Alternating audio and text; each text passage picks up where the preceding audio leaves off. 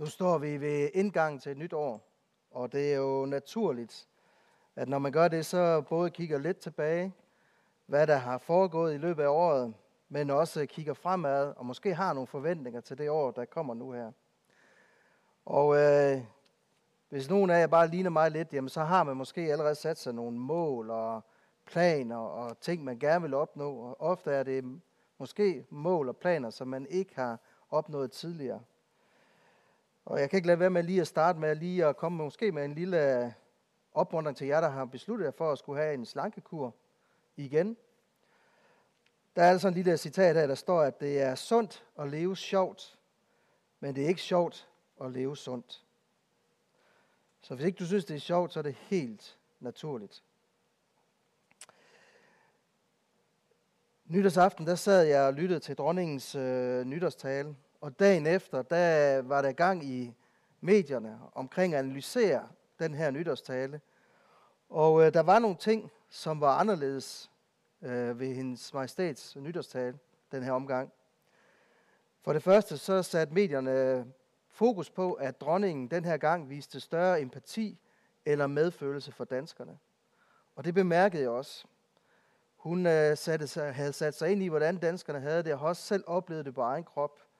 Og det var spændende at sidde og lytte til her. Men der var også nogle andre ting, som var anderledes i forhold til, øh, hvad dronningen normalt deler med os danskere. Og der var øh, to ting, som jeg personligt lod mærke til undervejs. For det første, så stillede dronningen på et tidspunkt nogle øh, retoriske spørgsmål. Og øh, de tre spørgsmål, jeg lå mærke til, det var, at hun spurgte sådan her, hvad betyder noget for os som samfund og som mennesker? Hun spurgte også, hvad har vi lært? Og sluttede af med, hvad vil vi tage med os i det kommende år? Og det synes jeg var rigtig tre, eller tre rigtig spændende, gode spørgsmål her. Og så var der specielt en ting, som jeg lod mærke til, i forhold til øh, dronningens nytårstale, også hvordan hun sluttede af. Og det var, at øh, hun sluttede selvfølgelig af med at sige, Gud, Gud bevarer Danmark. Men inden da, så sagde hun, Gud bevarer jer alle sammen. Og da jeg hørte det, så tænkte jeg, tak, majestæt. De her spørgsmål, som jeg indledte med her, det er nogle rigtig gode spørgsmål, som jeg synes, vi skal forholde os til. Det første spørgsmål, hvad betyder noget for os som samfund og som mennesker? Og det er klart, når man står som præst i en kirke her, så kan man ikke lade være med at spørge sig selv, hvad er det egentlig, der betyder noget for os som kirke? Og også gør det her spørgsmål endnu mere personligt og spørge, hvad er det, der betyder noget for dig og for mig?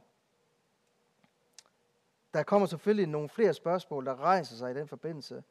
Og et af de spørgsmål her, det er, er vi kommet ind i en fase, hvor vi tænker mere på os selv, eller tænker vi på andre? Tænker vi på Jesus? Er der brug for, at vi måske løfter blikket og ser på ham i den her tid, vi er i, endnu mere, end vi har gjort før?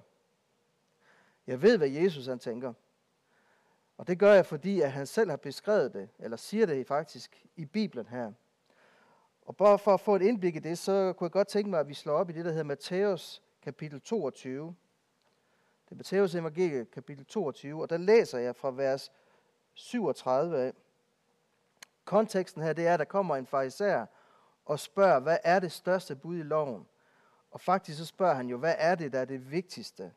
Hvad er det, der skal betyde noget for os?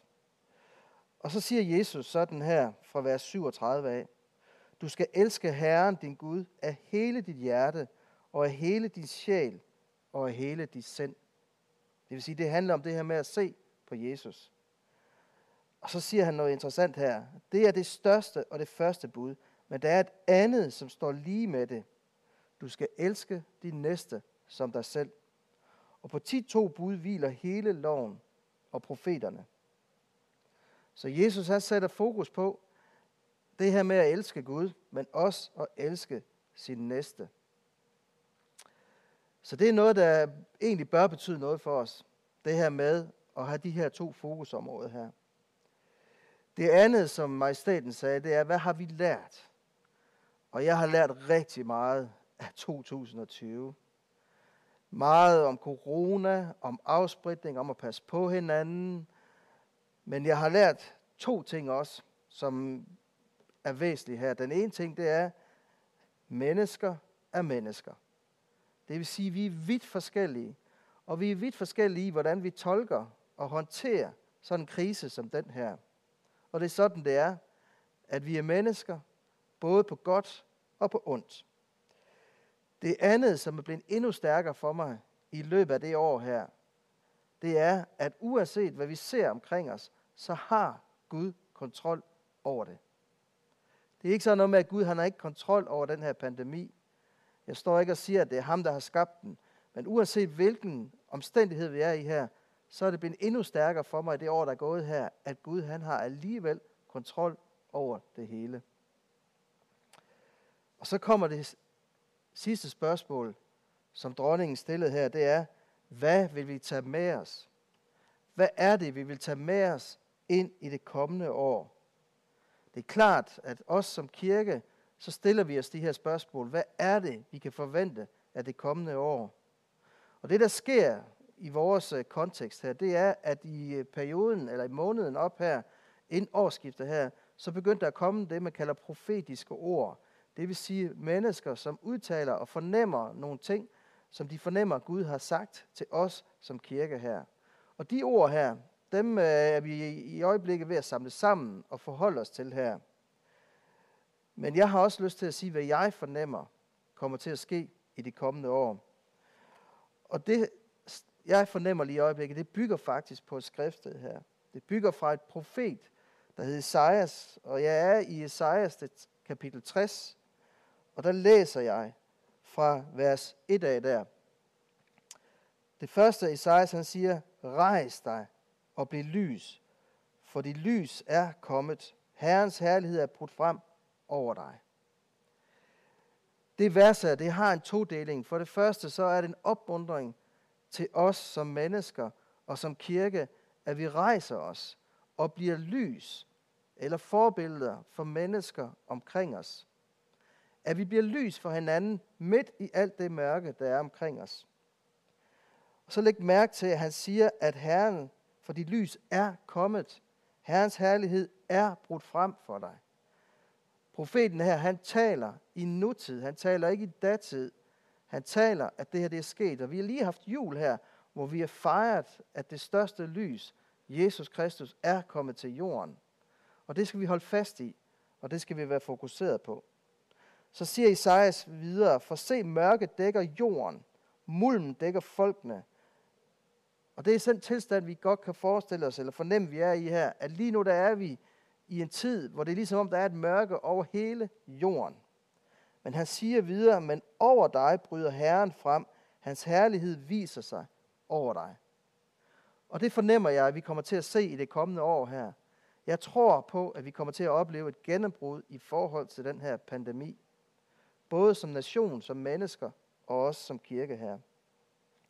Esajas han siger videre fra det tredje vers her, Folkeslag skal komme til dit lys, og konger til din stråleglans.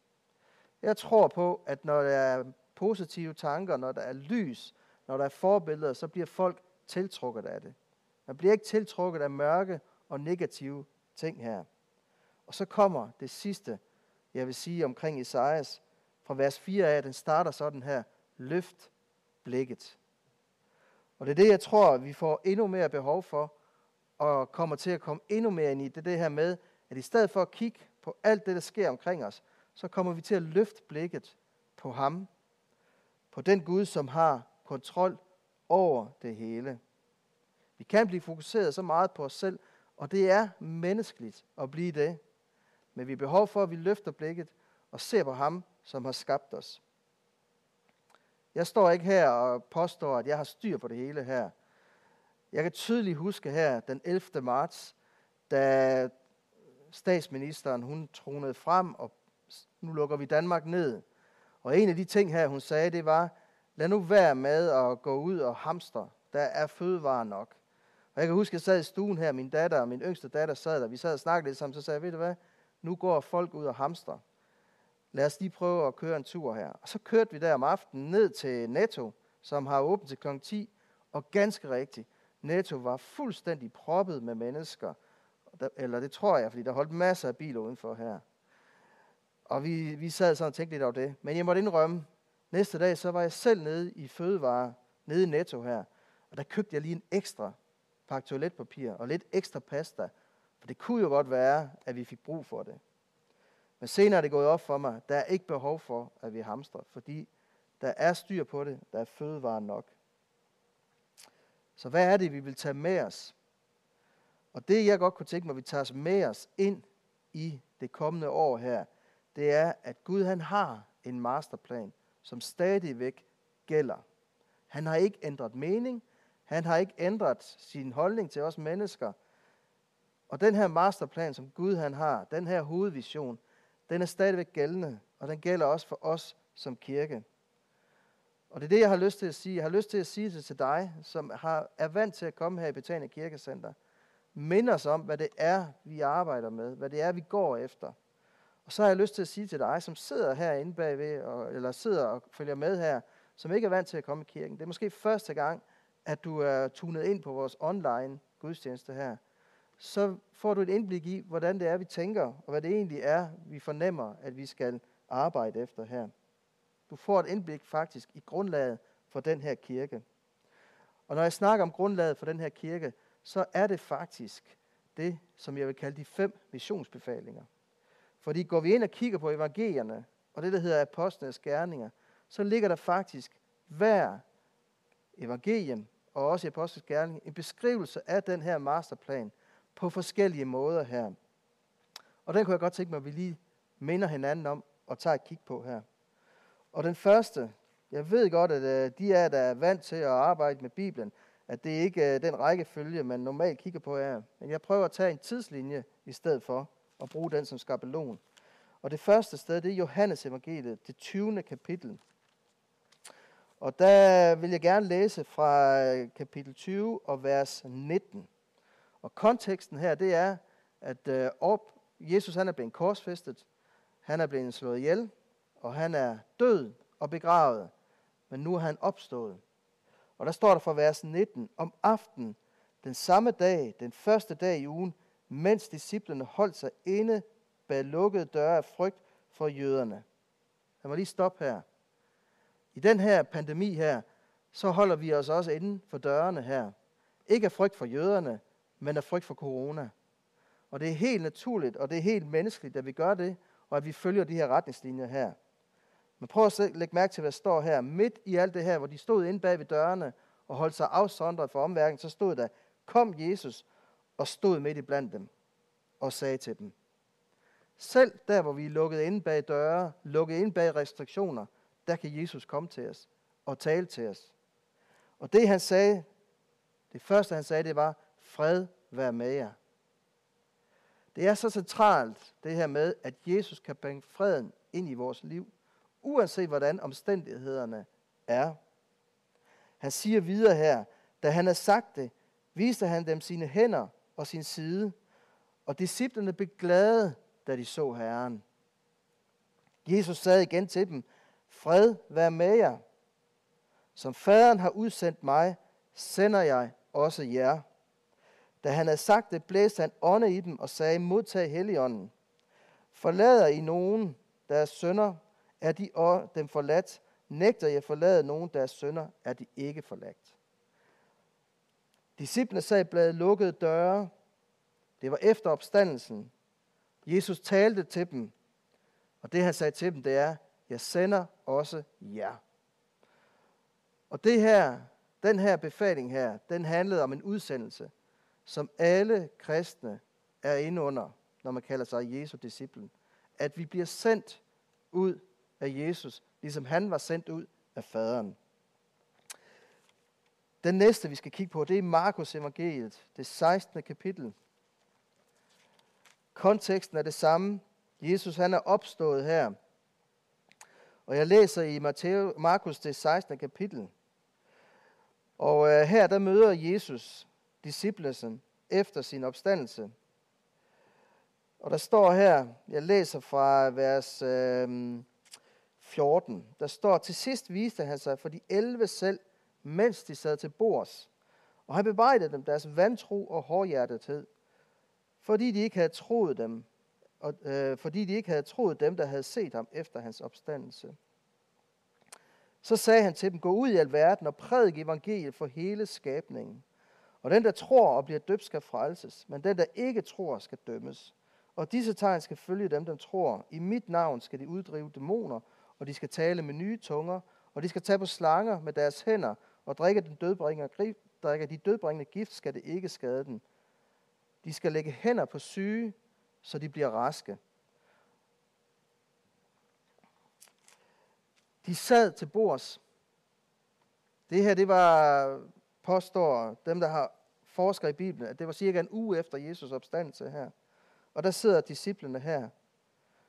Og så kommer Jesus ind, og så siger han det centrale her, gå ud i alverden og prædik evangeliet for hele skabningen. Det her med at prædike her, det er der mange tolkninger af, hvad det er, men hvis vi går ind og kigger på kontekstordet, så er det det samme billede for det her. Man havde sådan en herold, det vil sige, hvis en konge skulle have noget bredt ud i sit land, så sendte han folk ud i nationen her, og så havde de en skriftrulle med, og så læste de op, hvad kongen han egentlig gerne ville have kundgjort for sin nation. Han vil gerne have offentliggjort, hvad det er, der skal ske nu her. Og det er det Jesus, det billede, vi skal have her, det er, at Jesus han vil gerne have, at vi offentliggør det, der er sket med ham, og det han gerne vil med os. Det er det samme, der sker i dag. Når vi ser de her pressemøder her, så står de forskellige instanser her og offentliggøre på vegne af regeringen, hvad det er, vi skal. Men det, der er vigtigt i det her, i de her vers her, det er ikke det, at vores opgave er at prædike, men det er, hvem er modtageren.